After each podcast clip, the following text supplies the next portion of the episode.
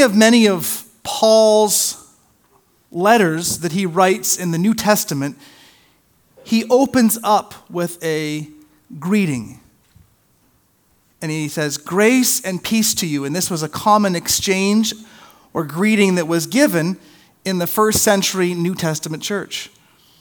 We are a New Testament church, so I want to just spend a couple minutes this morning and give you an opportunity to turn to the person to your left and your right and say, Grace and peace to you.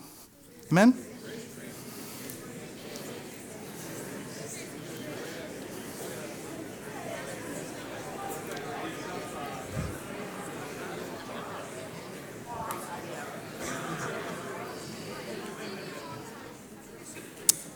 Amen. Father God, we thank you this morning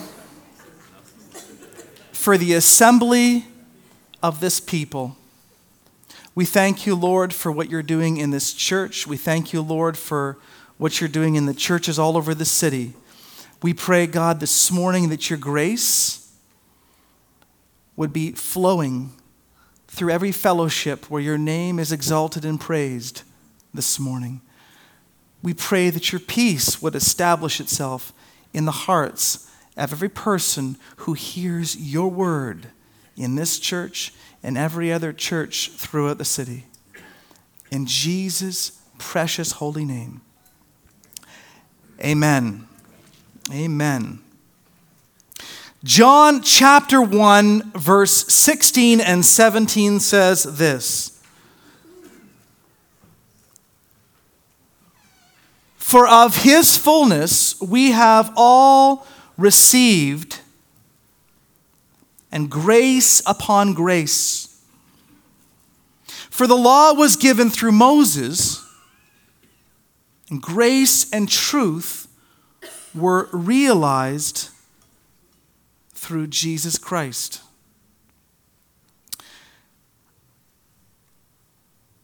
My wife has come to me a number of times over the last year, usually when I'm coming home from work, and says, Jason, you're so grumpy. You're so difficult. You've got such a bite to you. Me? But I help to lead a youth ministry and I preach from the pulpit and, and I'm involved in influencing so many people's lives in such a positive way. Could it be true? Really? Is it me? Am I really grumpy? Am I really difficult? Do I really have a bite? A friend of mine, a friend of mine came up to me the other day at work and he said, Jason, when you're not here through the summer season, because you're on holidays, man, it is some days I just feel like I miss this fellowship. I miss sharing the Lord with you. I miss sharing the word with you. I just feel so empty sometimes when you're not around. And and I just feel like sometimes when I'm not reading the Bible or I'm not in prayer or we're not sharing this and, and sharing life and sharing the word, I just feel like things are just really difficult. Nothing, nothing really seems to go well. Everything just seems really, really hard. This is a picture of what I look like most days coming home after work. Some days, this is what the rest of my family looks like when I come home after a long day at work. Sometimes life can just be so frustrating and so difficult, and it just rubs up against us like sandpaper, and it, it's very hard and very difficult. But other times, this kind of thing happens. I've got another friend who came up to me and she said, you know, that someone that she loves very dearly is having all these amazing experiences happen in his life. And everything just seems to be working out so well. And everything just seems to be flowing so well. And all the bits and pieces are coming together so well. And everything's just, it's so great. And I know about this person's experiences and, and some of the things that I believe are causing things to be so great. And as I reflected on my wife's comments regarding how difficult I can be and how much of a bite I can be and how grumpy I can be at the end of a long day at work. Reflecting on what is it? I mean, I'm a Christian, I read my Bible, I go to church, so what gives? Why am I acting this way? What's going on? Why am I so snappy? Why have I got such a bite? Why am I so difficult? Why do I come across as so entitled? Why do I come across like this? At the end of the day,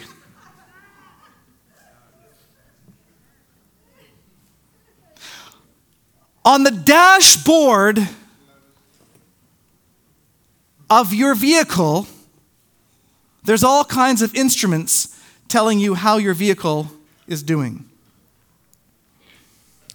And this little bad boy right here is the one that should frighten us more than any other any other symbol that lights up on our dashboard. Now, you guys in the front, thank you for joining us up at the front, grade six to eights. Uh, you might not recognize this so much, but most of the people back past the second row and beyond will recognize this as the check engine oil light. Now, here's the thing when this light comes on, it's bad news. I mean, it's really bad. Like when the light comes on, it doesn't mean you got a couple days to get this matter resolved. When you see that light comes on, it means you need to pull over now because there is about to be a major catastrophe in the piece of metal that you are riding around on.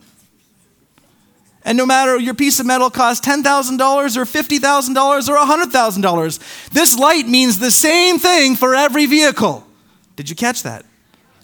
Doesn't matter how polished your vehicle is or how much it costs. When you see this light come on, it means the same thing for every one of us. It means pull over and check that thing quick.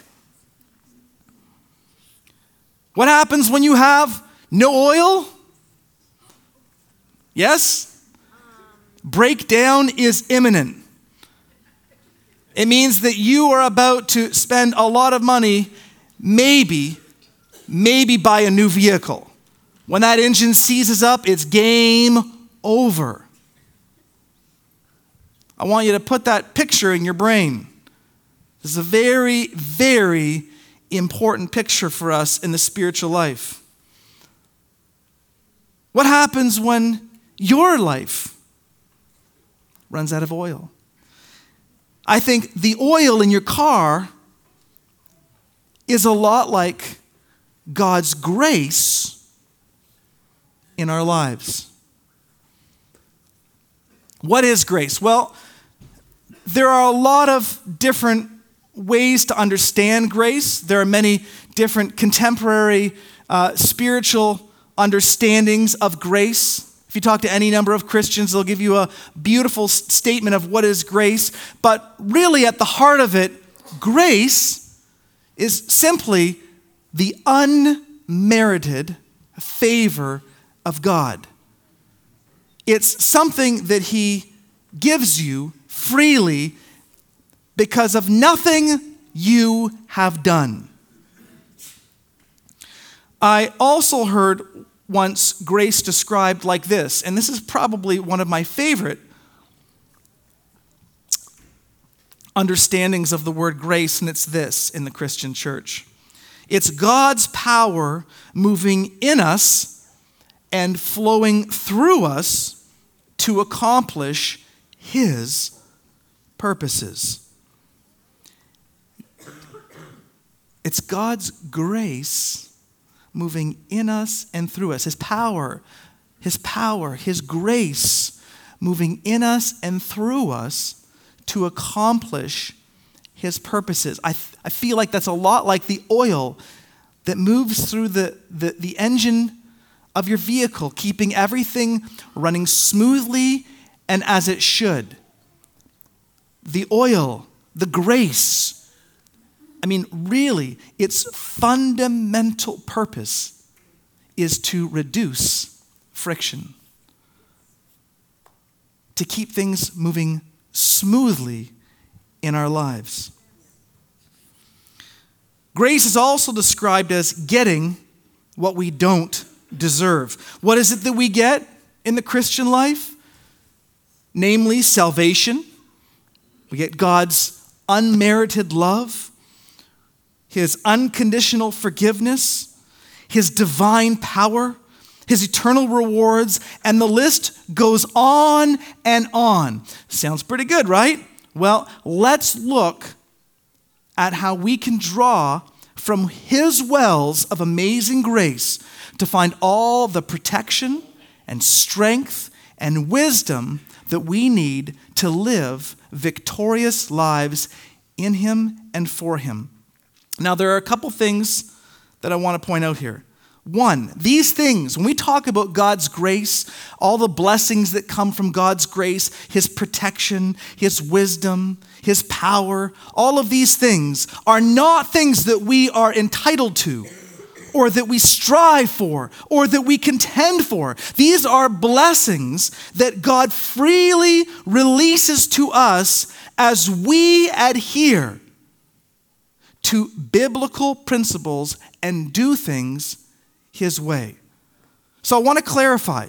When I say there's things that we can do, and we're going to share those in a second here, to release God's grace, it doesn't mean that we're doing something to get something. That's different than what I'm saying here that God says there are biblical principles in His Word, and He says, if you do this, this is what will happen. There are principles in nature. If you put a seed in the ground and you water it and you give it light, it will grow. If you do this, this will happen. And God says there are principles in His Word, and if we adhere to these principles, certain things will happen in our lives. Amen? Furthermore, let me say this about God's grace. It's not something that we have to reach out and grab onto.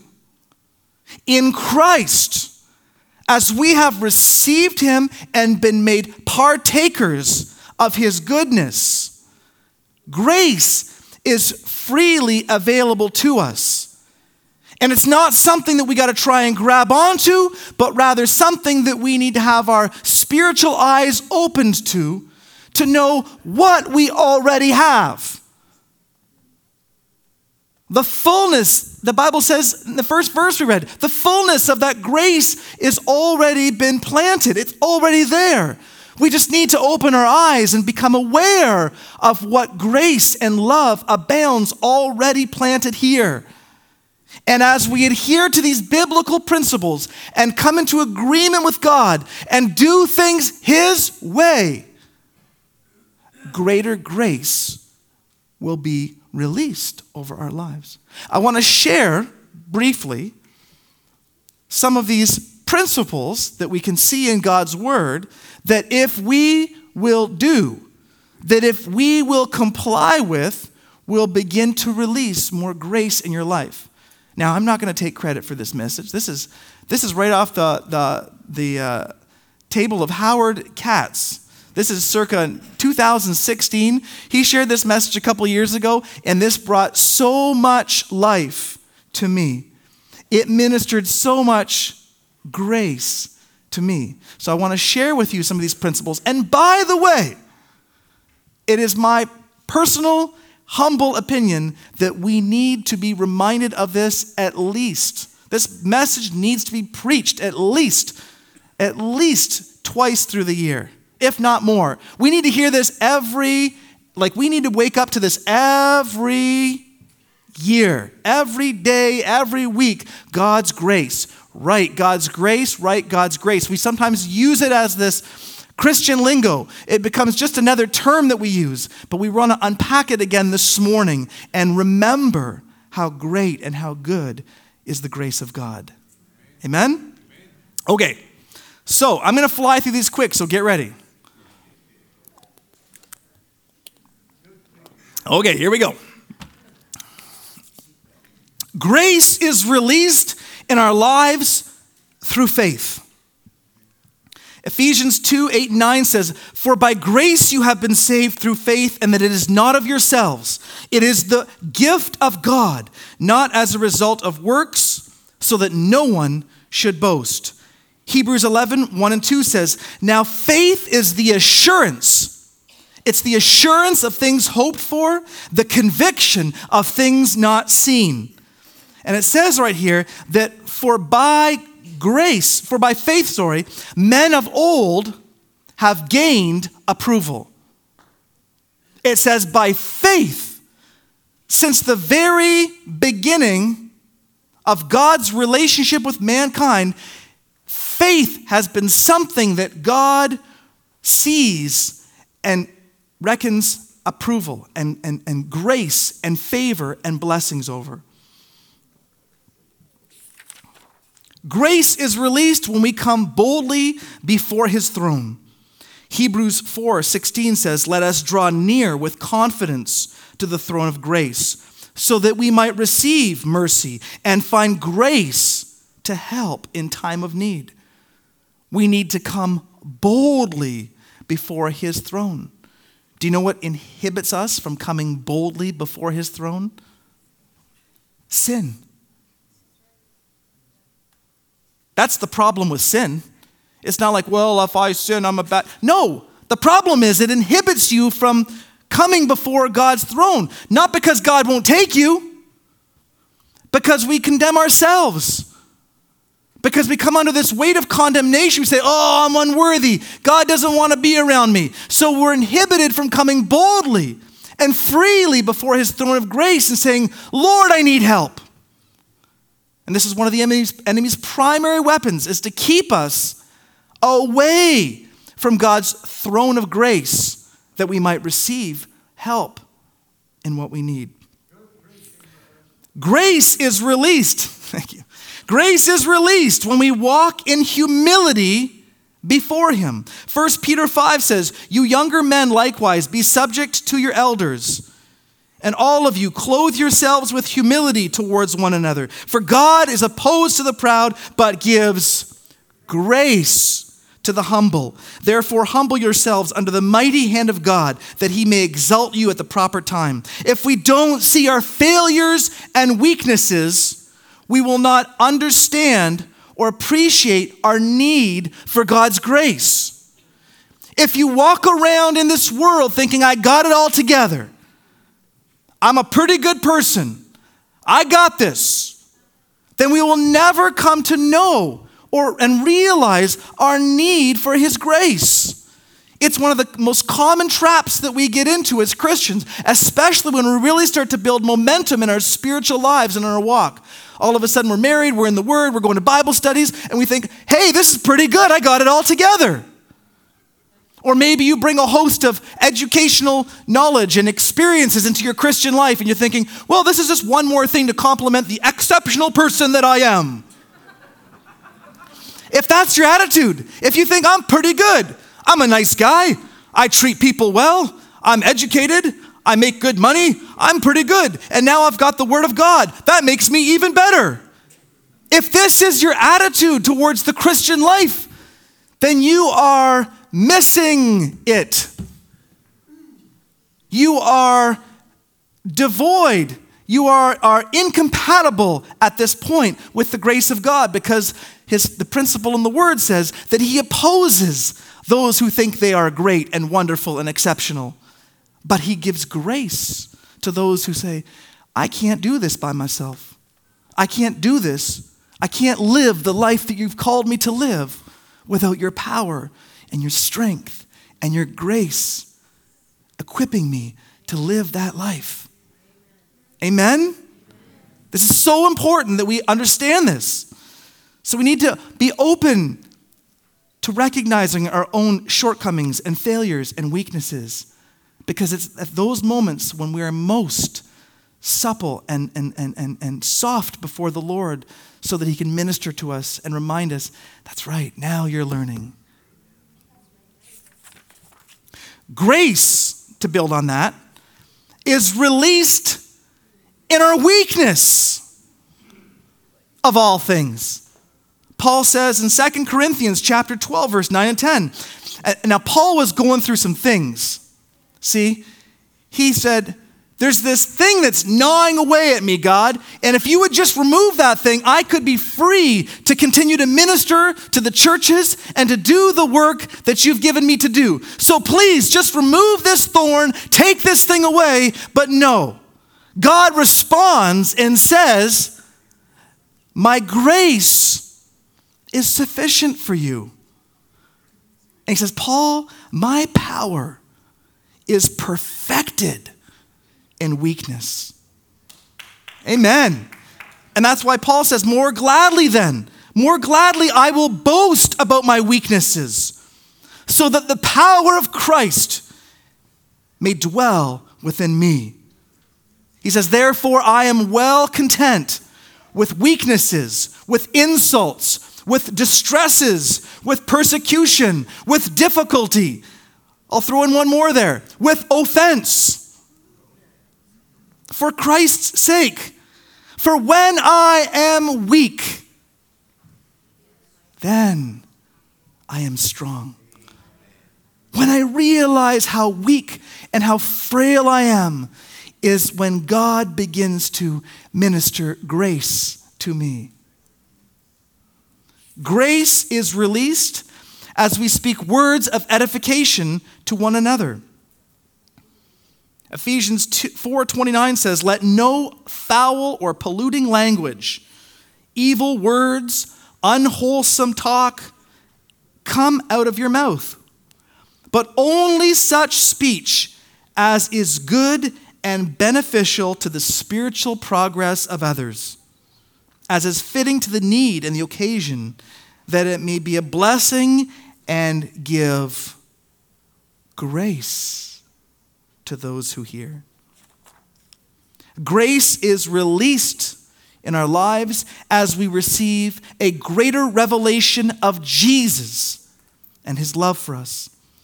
Proverbs 8:35 says, "He who finds me finds life." His word says, "He who finds him finds life and obtains favor from the Lord. Our most, our most passionate quest should be to find Him, to understand Him, and to know Him. And it says, When you find me, you will find life and favor.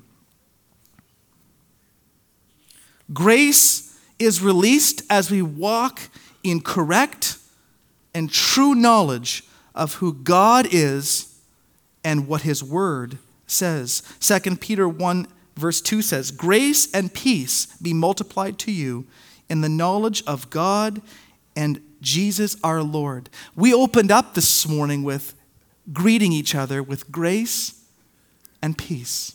A traditional Greco-Roman first century New Testament greeting.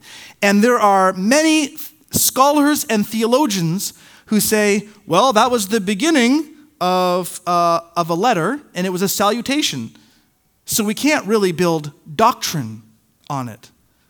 Well, I would challenge that by saying that the Word of God says all Scripture, all Scripture is inspired by God. It is God breathed and useful for instruction, correction, conviction, and training in righteousness. So when the Word of God says, Grace and peace be multiplied to you in the knowledge of God and Jesus Christ, our Lord and Savior, we're not saying, well, that's just a salutation, that's just a greeting. No, it says that, that grace and peace will be multiplied to us as we continue to gain a greater knowledge and a correct understanding of who He is and who we are in Him.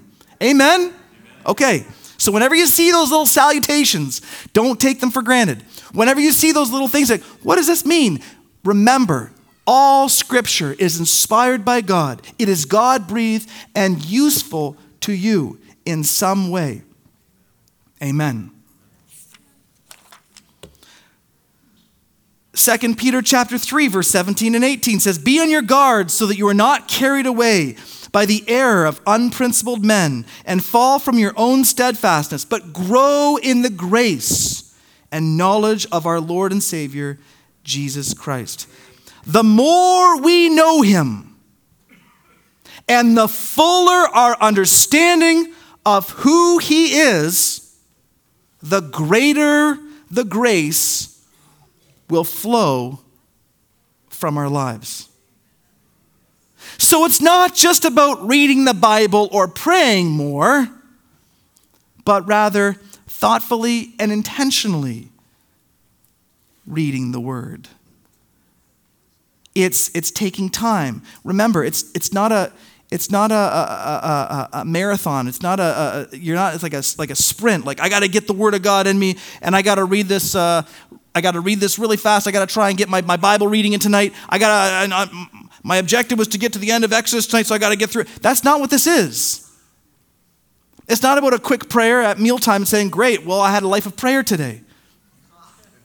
It's about spending time with Him in prayer and, and seeking to understand His heart more. It's about opening the Word and saying, God, I want to understand the relevance of your Word for my life. And as I read these three verses, what is it that you're trying to tell me about myself? What is it that I can take away from this that'll give me a greater understanding and a clearer picture of who you are? And as we do this, as we discipline ourselves to enjoy His Word and to enjoy His presence, greater grace will begin to flow out of our lives. Grace is released through fellowship with one another through body ministry. Matthew 18 20 says, Where two or three have gathered in my name, I am there in my midst, in, in your midst. And he says at the beginning of the word that grace and truth are revealed in Jesus Christ. So when he is in our midst, grace is in our midst, truth is in our midst.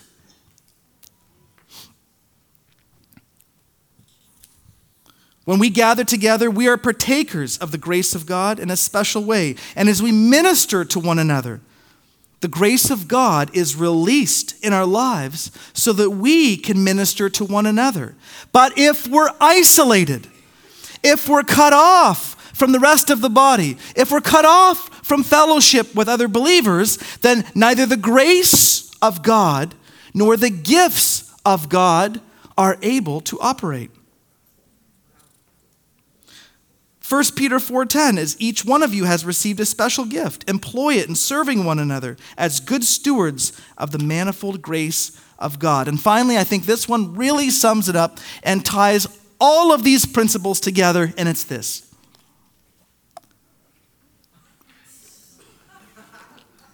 Grace is released through obedience. We do these things not to be better Christians. We do these things because His Word commands us to do so. Forgiving one another, loving one another, developing a, a more appreciation for who He is.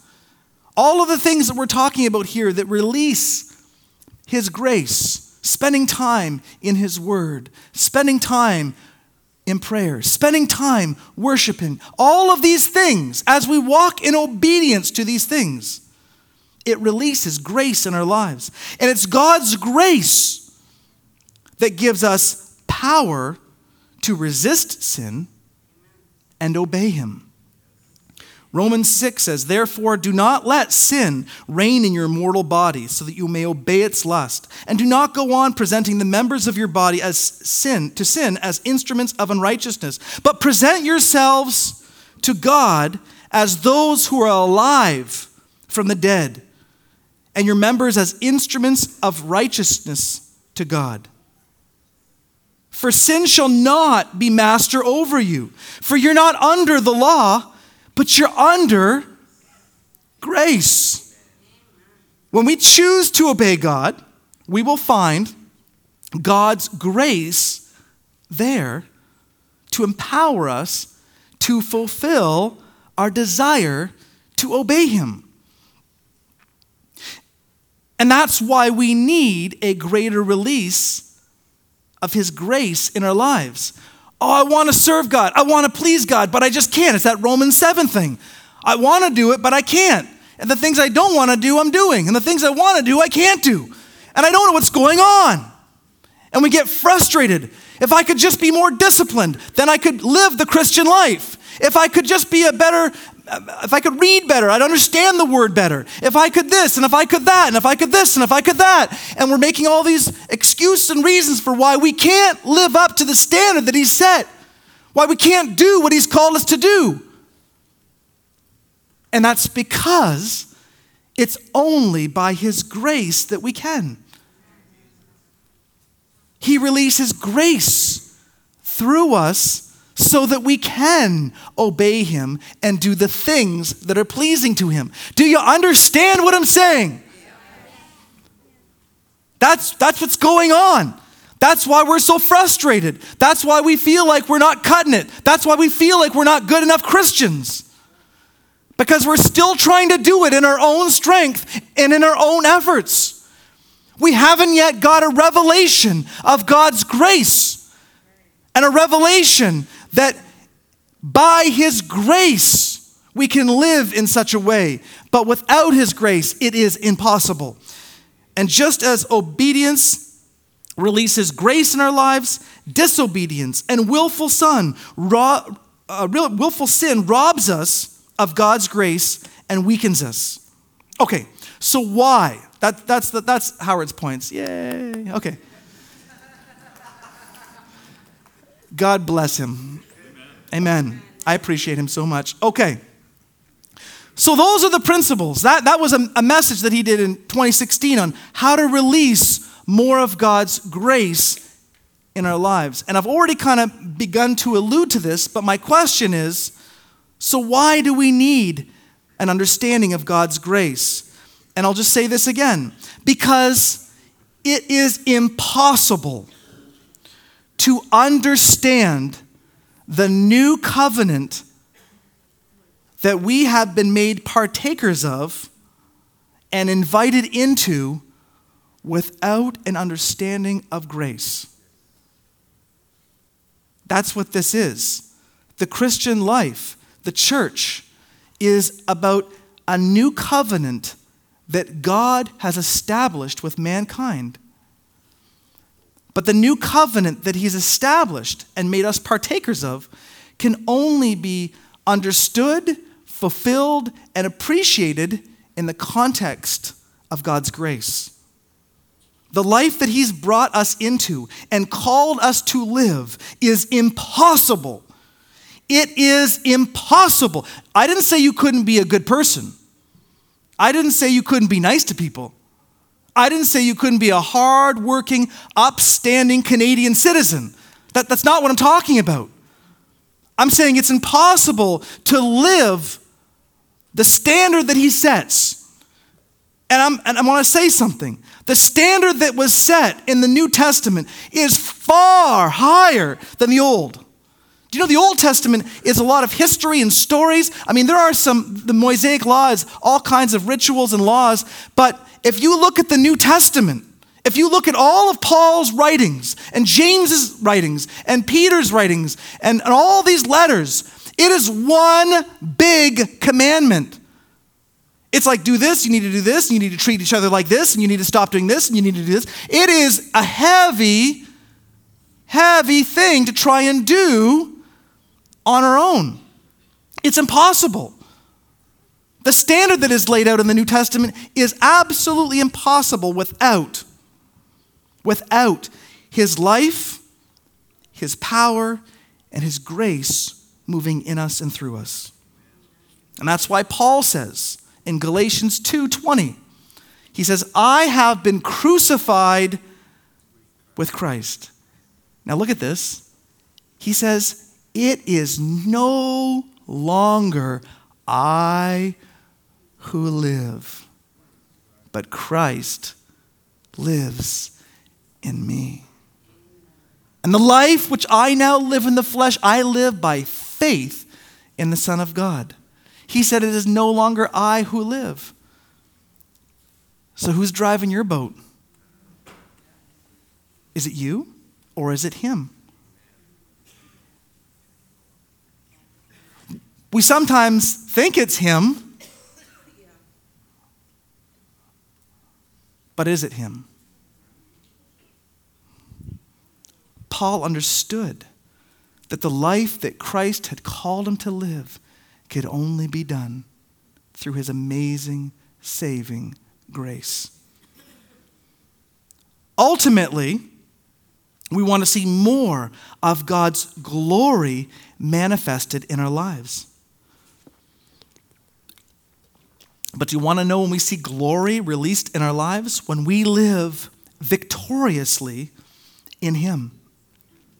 When we live victoriously in Him, each day, more of God's glory is released in our lives. Ultimately, that's what we want to see. I mean, God releases His grace over us and gives us victory throughout our lives for the purpose of revealing more of His glory. That's what God wants to do. He wants to be glorified. And He wants to release more of His glory in our churches and in our homes and in our lives. And this happens when we walk in victory. And the only way to walk in victory is by His grace. Grace is what allows this to happen, and it's what makes us more like Him. We are all called to be containers of His glory and dispensers of His grace. Amen. Let's say that together. We are all called to be containers of His glory and dispensers of His grace. We're going to say it one more time. This time, I want you to sub the word we, and I want you to sub in the word I. I have been called to be a container of His glory and a dispenser of His grace. Don't forget this. This is very important. Containers of His glory and dispensers of His grace. 2 Corinthians chapter 2 verse 14 says, "Now thanks be to God who always leads us in triumph. He always leads us in victory. And through us, and through us diffuses the fragrance of his knowledge in every place. I didn't know what a diffuser was until about a year ago. Never heard of it.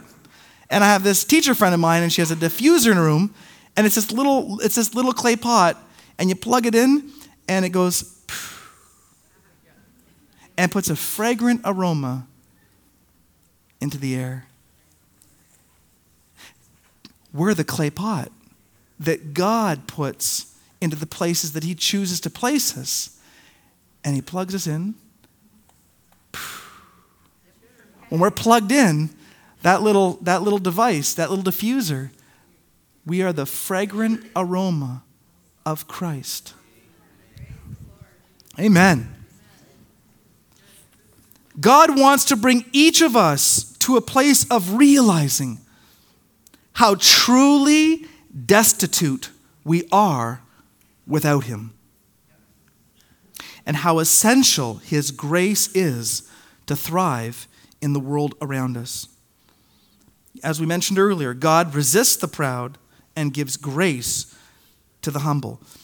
We have to stop thinking that there's something great or significant in us or about us apart from His grace.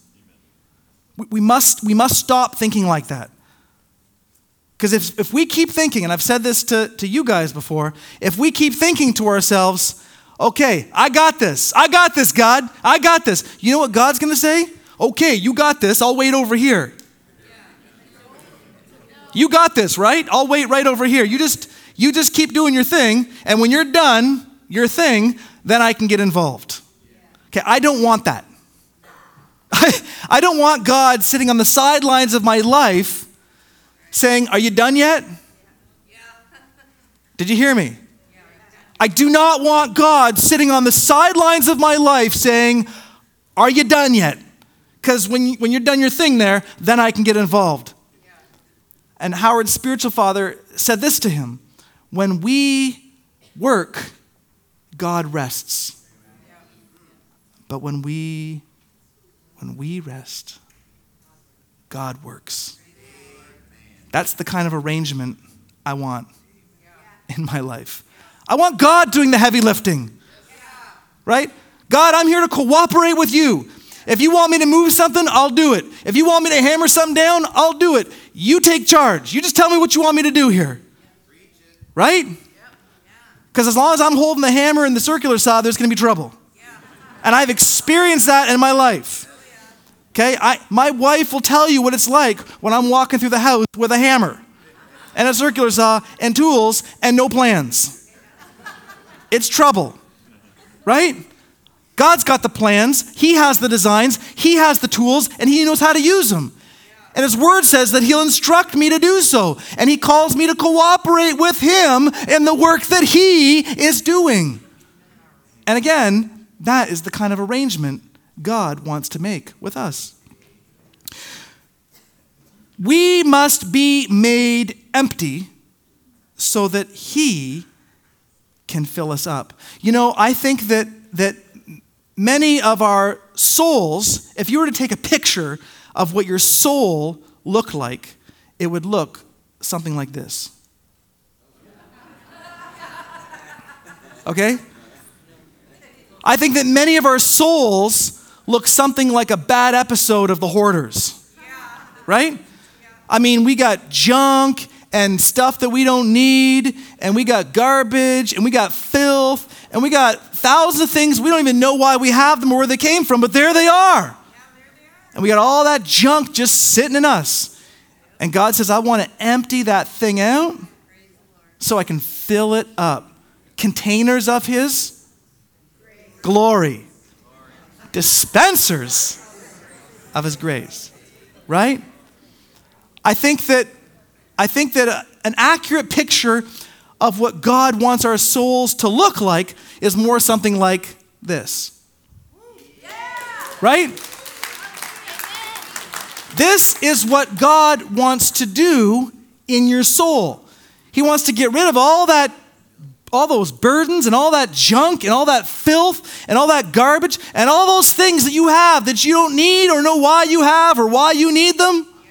Give them to me, he says, so that I can give you this. Right? Uh, here, look at this. I'm talking about a fragrant aroma. See those flowers? Woo! That's what I want my soul to look like. And you see the sun in the background, the light of Christ saying, "Over here." Man, I, I, I'm not, I'm not confused or, or cluttered by all the, all the, all, all the things around me. I can see where He is. I can see the mountain that He resides on and where He wants me to be. I see background there rivers of living water that flow up from within me right? Fresh and pure. Oh, that's what I want to see. This is what I want to cooperate with the Lord in seeing happen in my soul. Rivers of life and healing, a fragrant aroma, and the light of Jesus shining down on this guy's soul right here. Amen. Amen. Flowing in God's grace does not, and I need to clarify this, it does not mean that your life is going to be all clear skies and sunny days, and that everyone's going to like you, and that you're always going to have enough money in your bank account, and that your car's never going to break down, that you're going to get along with everybody in your family, or that parenting is going to be clear sailing. Right? I mean, this is a misconception, right? Oh, you come to Christ, brother, everything's going to be great. You're going to, uh, prosperity. You're going to have money coming in. They're going to be bringing truckloads of money to your door. You get on your face and worship the Lord. He's going to do it. He's going to prosper you. You're going to have everything you need. Parenting, you got this. Your kids are going to be coming to church and worshiping Jesus every day. It's going to be amazing. And everything's just going to go smooth. And it's going to be, oh, it's going to be living on a mountain. That is not the picture of the Christian life that God portrays. What God does promise to us, though, is this. And I know there's a bit of a mix up in the slide. If you can just pull that one up there. Steve, please. What God does promise to us is this that He will be with you and that His grace is sufficient to carry you through all of these circumstances. But we must keep trusting Him and believing that He is able to do what we cannot. And that He is able to do abundantly beyond all that we ask or imagine. The greatest proof that we are growing in His grace is not that we're not going to go through those things, but that as we go through those things, anger and resentment and bitterness will not be apparent. What will be apparent is the sweetness of Jesus and the fragrant aroma of his presence in our lives. In 2 Corinthians chapter 6 verse 4 to 10 the apostle Paul says this, in everything commending ourselves as servants of God in endurance, in afflictions, in hardships, in distress, in beating, in imprisonments, in tumults, in labors, in sleeplessness, in hunger, in purity, in knowledge, in patience, in kindness, in the Holy Spirit, in genuine love, in the word of truth, in the power of God, by the weapons of righteousness for the right hand and the left, by glory and dishonor, by evil report and good report, regarded as deceivers yet true, as unknown yet well known, as dying yet behold we live as punished yet not yet put to death, and as sorrowful yet always rejoicing, as poor yet making many rich, as having nothing yet possessing all things. Our growth in grace is not measured by the amount of spiritual activity in our lives or by our not turning away from Him but rather by the revelation that we have had and that we have about our own spiritual state. I want to, I talk about that for a second. In teaching, one of the things they've, they've uh, tools they've given to us is the knowledge of being reflective. And I'm not talking about being overly introspective, I'm talking about being reflective. Can you hear his voice? Do you know what he sounds like? Have you ever heard him speaking to you?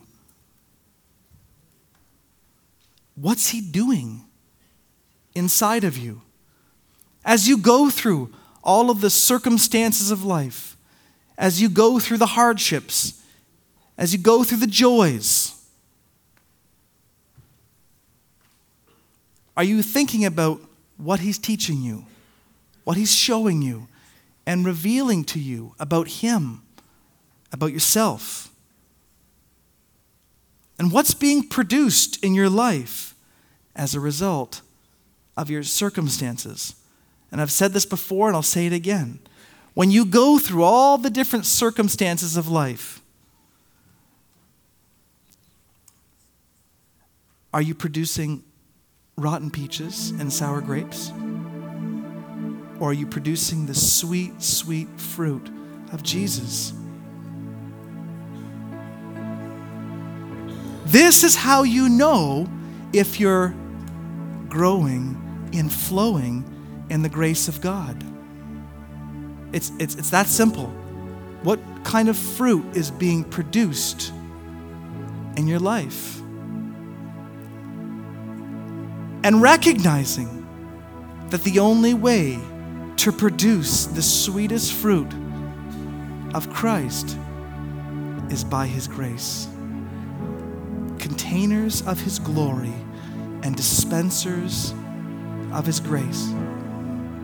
It's not something we strive for, it's not something we contend for.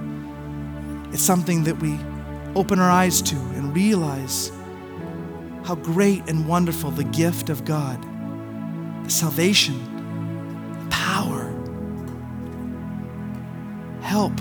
strength that God's placed within us and is just waiting to be released. Amen.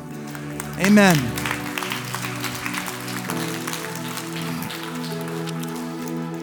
Father God, we thank you for your grace this morning. We thank you, Lord, that you are the worker of grace in this place. And we pray, God, this morning that every heart and every soul that is thirsty for you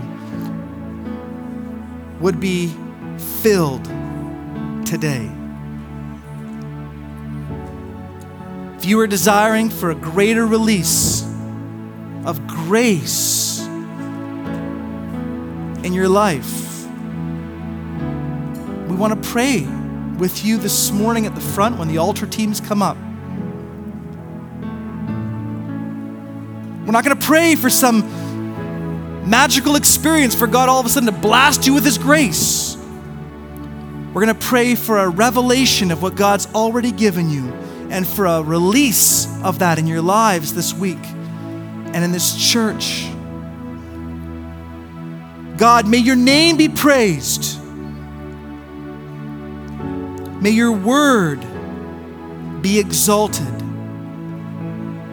And may Jesus Christ continue to receive glory in our lives, in our families, in our homes, in our workplaces, in this church this week. In Jesus' name, amen. Amen.